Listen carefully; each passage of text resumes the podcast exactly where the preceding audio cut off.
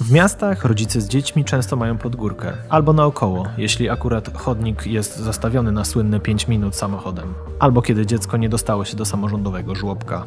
Ja nazywam się Maciej Fijak, a w dzisiejszym odcinku Międzymiastowo zastanowimy się, jakie wyzwania i bariery stoją przed rodzicami w wielkim mieście.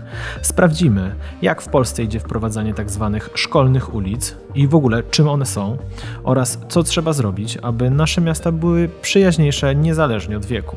Razem ze mną w krakowskim studio, ale prosto z Warszawy jest Agnieszka Krzyżak-Pitura, fundatorka, założycielka i jednocześnie prezeska zarządu Fundacji Rodzic w Mieście, która to fundacja, jak sama opisuje swoją działalność, współpracując z instytucjami administracji publicznej, chce zmieniać prawo i tworzyć architekturę przyjazną i dostępną dla rodziców z dziećmi. Międzymiastowo. Podcast miejski Kluby Jagiellońskiego. Agnieszka, powiedz na początek, na szybką rozgrzewkę, jak to jest e, być rodzicem e, w polskim mieście? Mm, myślę, że to zależy, gdzie spojrzeć. Z jednej strony miasta zdecydowanie są lepszym miejscem do y, bycia rodzicem y, pod względem infrastruktury. To znaczy, jeżeli mówimy na przykład o opiece nad dziećmi, szczególnie tymi małymi, czyli do trzeciego roku życia, no to zdecydowanie miasta tutaj przodują, jeśli chodzi o dostępność takich instytucji. E, natomiast jakby miasta mają też swoje wyzwania, przede wszystkim te związane właśnie z niedostosowaną e, architekturą, e, brakiem dostępności, która zdecydowanie utrudnia codzienne poruszanie się, ale też coraz częściej mówimy o tym, że miasta nie są dobre, dobre do życia dla rodziców z dziećmi. Chociażby z takich powodów jak zanieczyszczenie powietrza albo braki e, w zielonych terenach, e, a także takie codzienne wyzwania logistyczne. Wiadomo, że im, więcej, im większe miasto, tym większe odległości do pokonywania pomiędzy domem, placówką opieki, pracą i to wszystko przysparza rodzicom sporo trudności.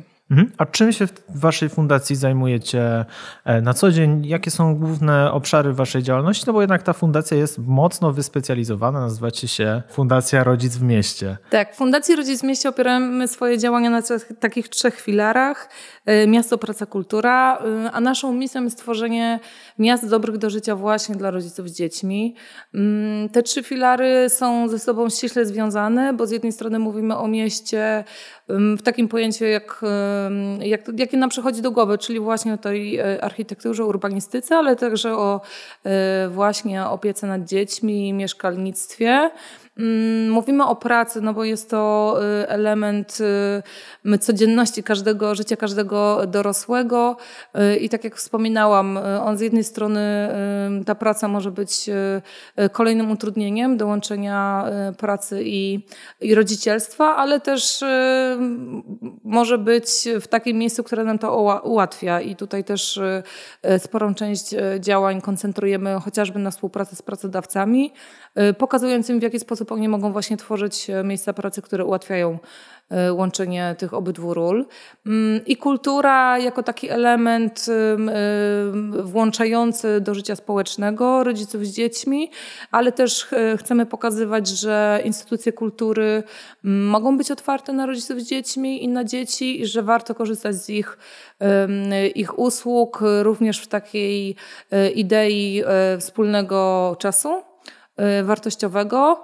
Mm, natomiast też mówimy mocno o tym, że jeżeli ktoś y, generalnie jakby lubi korzystać z instytucji kultury, kultura to jest coś, coś dla niego, to w momencie, w którym zostaje y, rodzicem, nie musi rezygnować z tego i instytucje publiczne, y, kulturalne powinny być również otwarte na to, że, że pojawia się w nich rodzic z małym dzieckiem, po prostu jako swoim towarzyszem. Jasne. Zostawmy na chwilę w takim razie kulturę i może bardziej skupmy się na tej E, architekturze, czy może szerzej e, urbanistyce. E, ulice szkolne. Co to jest za twór? Czy to w Polsce gdzieś obowiązuje, albo podpatrzyliście to na przykład gdzieś na świecie? Powiedz więcej o tym, o tym pomyśle, projekcie. Ulice szkolne to są bezpieczne y, dla dzieci i wolne od spalin i hałasu samochodowego ulice przed szkołami ale też szerzej placówkami czy opiekuńczo-wychowawczymi, czyli też y, przedszkola i żłobki tutaj wchodzą w grę. To jest koncept, który wraca, aczkolwiek nie jest konceptem nowym. Jeśli pomyślimy sobie o, o tym, jak były projektowane miasta, osiedle, osiedla w, w miastach po wojnie, jak były budowane, no to pewnie większość z nas, ja przynajmniej pamiętam, chociaż nie wychowywałam się w Warszawie, to, że moja szkoła była po prostu na osiedlu Y, widziałam z balkonu i z kluczem na szyi do tej szkoły po prostu szłam, a później do domu. Y, I tak właśnie były projektowane wtedy y, szkoły. To znaczy przestrzeń wokół szkoły była tą przestrzenią często zieloną, bezpieczną, wolną od samochodów. E, później po mm, roku 89 trochę za, za, zapomnieliśmy o, o tych standardach projektowania i, no i niestety dopuszczając coraz większą liczbę samochodów również na szkolne ulice spowodowaliśmy, że teraz szkolne ulice są po prostu e, dojazdowymi jezdniami, które generują bardzo dużo problemów społecznych i zdrowotnych. Mm, I ten koncept właśnie wyciągania samochodów y, sprzed, y, mm, bezpośrednio przed, sprzed budynków szkół y, jest konceptem, konceptem, który wraca do Polski. Pojawił się, te pierwsze ruchy pojawiły się oczywiście w Europie e, Zachodniej. Teraz mówimy o tym, że mamy ponad 1300 szkolnych ulic w Europie. No i powoli tutaj w Polsce też próbujemy znaczy władze samorządowe próbują się przyglądać temu, e, tej idei, a my staramy się im pokazać, że to jest rozwiązanie, w które e, warto inwestować. No dobra, ale jak ktoś nie wie, co to jest ta ulica szkolna, to tak namacalnie, fizycznie o co chodzi? Chodzi o to, żeby, przed, żeby przestrzeń przed szkołą była dedykowana dzieciom. O to, że dzieci w szkole spędzają większość swojego czasu i powinny mieć prawo do tego, żeby bezpiecznie do tej drogi, do tej szkoły dojść. To znaczy, żeby droga nie była E, zastawiona samochodami, żeby tam nie było właśnie e, parkowania na chwilę na włączonym silniku, żeby nie było manewrowania, zasłaniania przejść dla pieszych. e, i różnych niebezpiecznych sytuacji mm, dla dzieci. No i w konsekwencji, żeby dzieci na początku w towarzystwie rodzica chciały do tej szkoły, mm, czy bardziej rodzice tak naprawdę do tej szkoły pójść pieszo bądź na rowerze, a później, żeby dzieci samodzielnie tą, tą drogę do szkoły mogły pokonywać. W praktyce widziałem taki pilotaż w Krakowie, który polegał na tym, że w tych godzinach szkolnego szczytu y, po prostu był ograniczony dojazd pod y, samą szkołę, pod drzwi szkoły, nie dało się e, pod tą szkołę dojechać. Czy mniej więcej o coś takiego chodzi i czy kolejne tego typu pilotaże są w innych miastach y, prowadzone? Tak, Kraków się niestety nie zdecydował wprowadzić tego rozwiązania na stałe, aczkolwiek go przetestował faktycznie. Szkolne ulice w Polsce są trzy teraz. Jedną ma Wrocław, y, dwie Warszawa, plus Gdańsk, chociaż tak naprawdę to jest przypadek, bo y, y, po prostu Gdańsk przy jednej z ulic Grobla zdecydował się zrobić część deptaka i tak się składa, że tam po prostu jest szkoła. Natomiast tak, no zamknięcie dla ruchu samochodowego na takie pół godziny poranne to jest jedno z rozwiązań, z rozwiązań w jaki sposób można tworzyć szkolne ulice.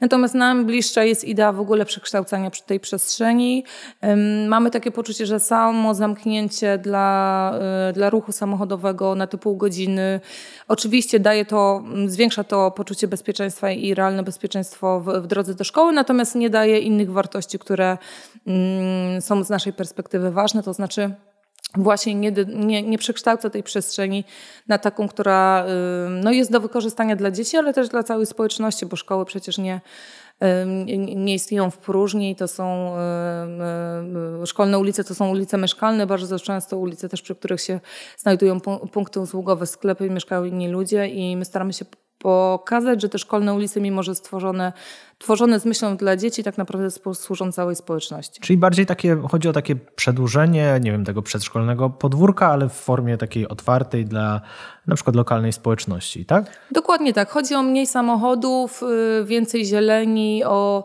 y, małą architekturę, która pozwala spędzać czas, poznać się y, i też tworzenie takiej przestrzeni, mm, no, której dzieci teraz nie mają. My się wychowywaliśmy w momencie, jakby w czasach, kiedy popularne były podwórka i po prostu chodzenie po mieście. Teraz tego nie ma, bo, bo te podwórka są po prostu parkingami i wszystkie inne przestrzenie w, w mieście też są albo parkingami, albo są dedykowane pod cele usługowe dla dorosłych.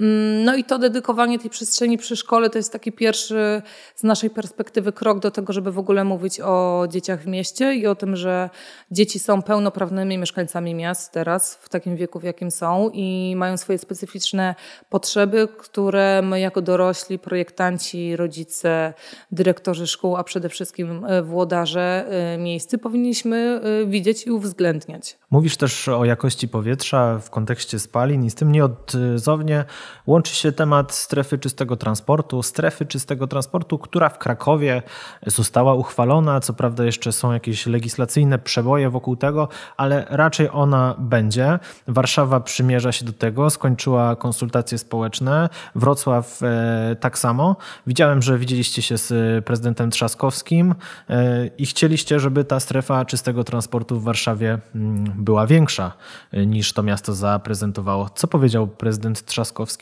i czy z perspektywy właśnie rodzica w mieście mm, ten temat jest, jest po prostu ważny?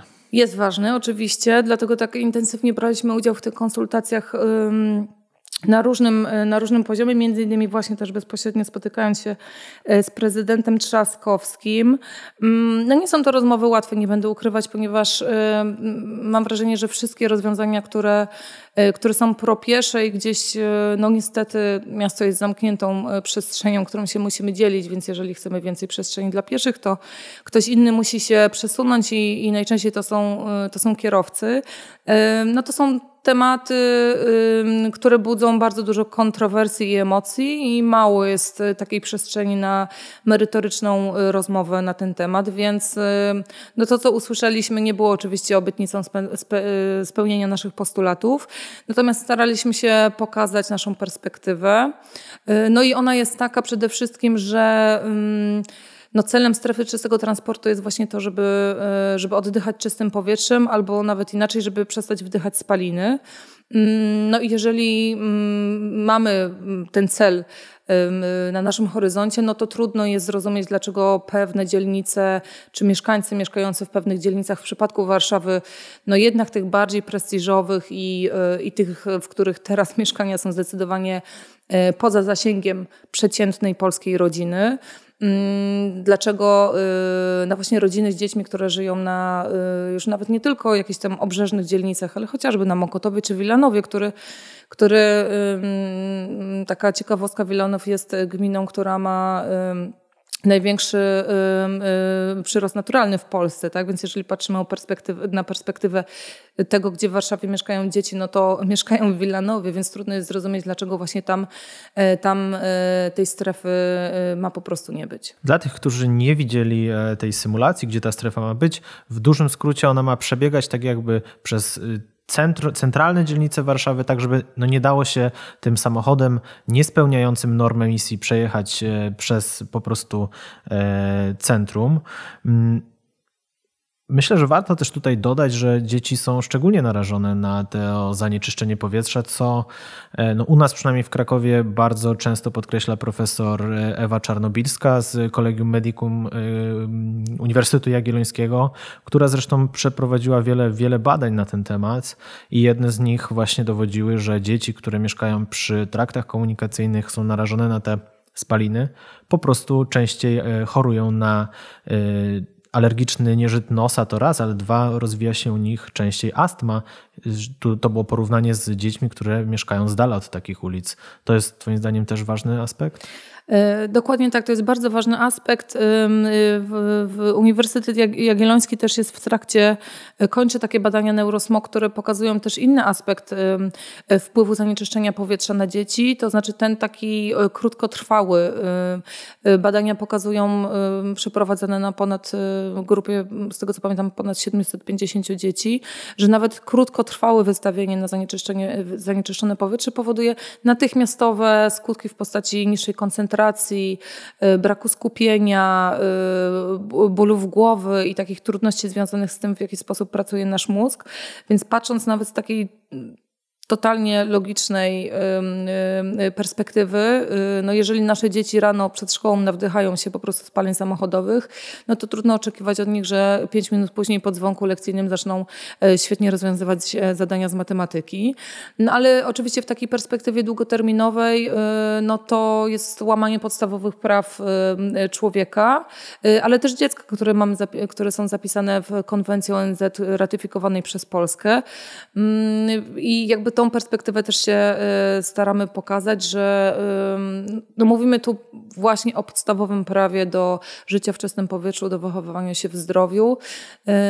I tak jak już oczywiste dla nas wszystkich jest to, że y, palenie papierosów nam szkodzi i już y, mało kto pali bezpośrednio przy dzieciach, no to cały czas myślę, że musimy uświadomić sobie, że spalenie samochodowe dokładnie tak samo wpływają na nas i przede wszystkim właśnie na dzieci. Chciałem Cię zapytać jeszcze o jedną e, kwestię związaną z Waszym obszarem działalności, e, czyli dzieci jako pełnoprawni mieszkańcy miasta.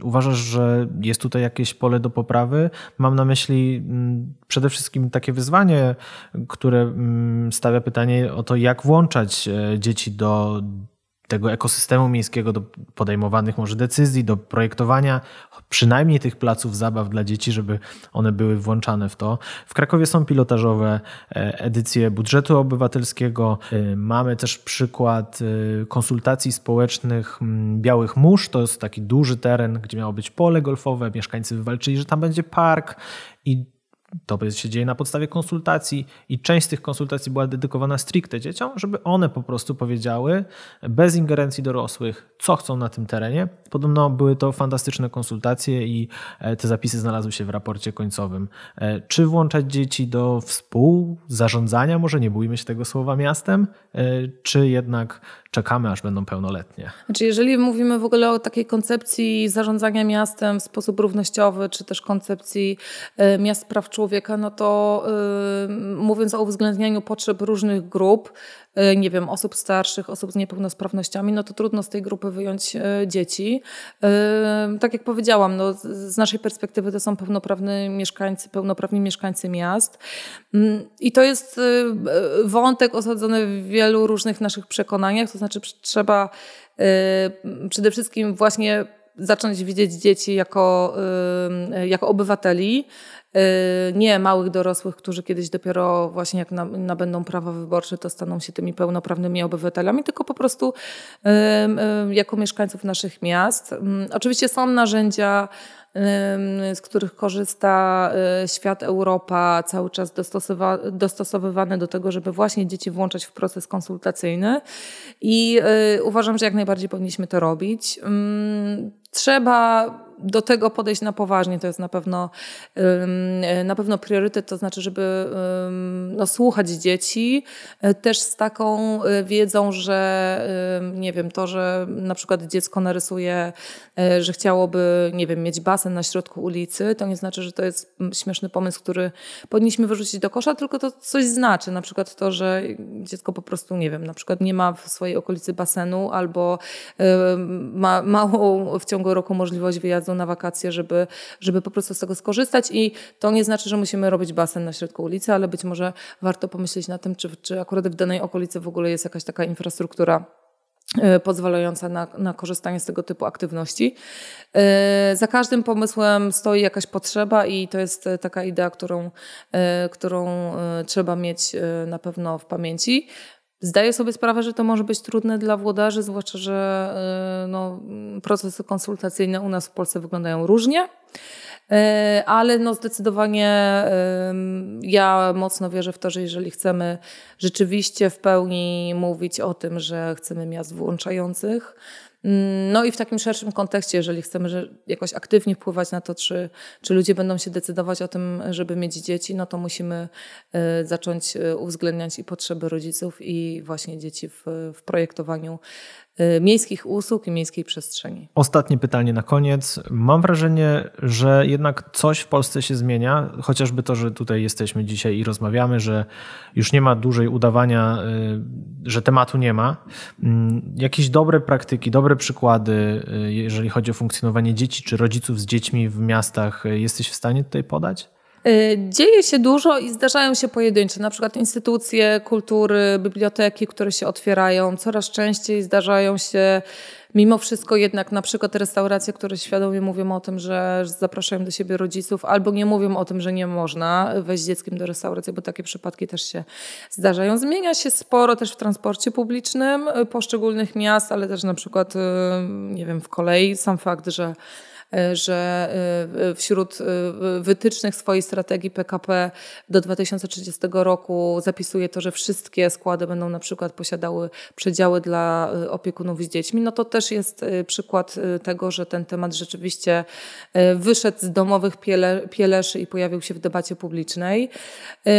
My drugi raz w tym roku organizujemy akcję Ulicy dla Dzieci, Streets for Kids, w której właśnie apelujemy o to, żeby do włodarzy o to, żeby tworzyć szkolne ulice. W zeszłym roku robiliśmy y, ją, organizowaliśmy po raz pierwszy, odbywała się w Warszawie tylko.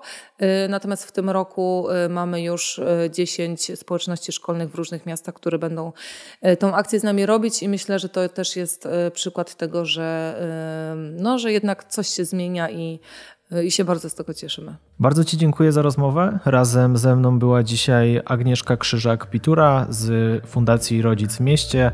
Fundację Rodzic w Mieście możecie znaleźć e, w mediach społecznościowych, możecie znaleźć też dedykowaną stronę internetową. E, zachęcamy tradycyjnie do odsłuchania pozostałych odcinków e, Międzymiastowo i do usłyszenia wkrótce. Międzymiastowo. Podcast miejski Kluby Jagiellońskiego.